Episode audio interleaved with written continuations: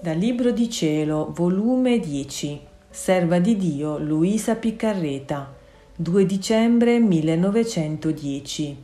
La favilla di Gesù.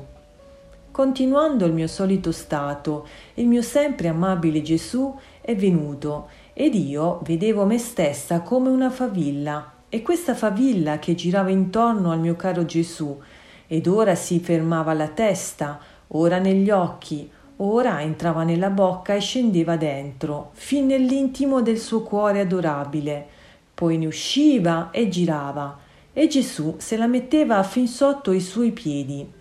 Ed essa, invece di smorzarsi, al calore delle piante divine si accendeva di più e con più velocità usciva da sotto i suoi piedi e girava di nuovo intorno a Gesù.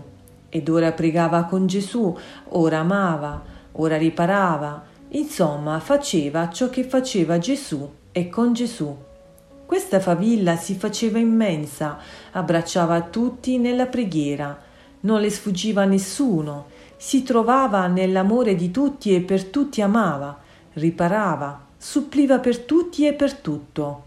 Oh, quanto è ammirabile e inenarrabile ciò che si fa con Gesù.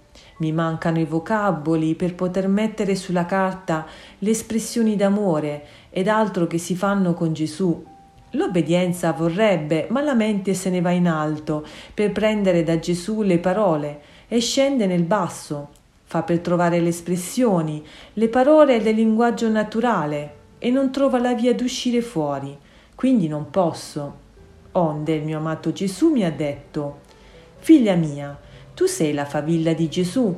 La favilla può stare ovunque, può penetrare in tutto, non occupa luogo, al più vive in alto e gira, ed è anche dilettevole. Ed io, ah Gesù, è molto debole ed è facile a smorzarsi la favilla, e se si smorza non c'è mezzo a darle nuova vita. Sicché, povera me se giungo a smorzarmi. E Gesù, No, no, la favilla di Gesù non può smorzare, perché la sua vita è alimentata dal fuoco di Gesù.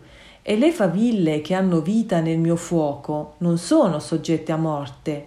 E se muoiono, muoiono nello stesso fuoco di Gesù. Ti ho fatto favilla per potermi più divertire con te e per la piccolezza della favilla posso servirmene di farla girare continuamente dentro e fuori di me e tenerla in qualche parte voglia di me stesso, negli occhi, nelle orecchie, nella bocca, sotto i piedi, dove meglio mi piace.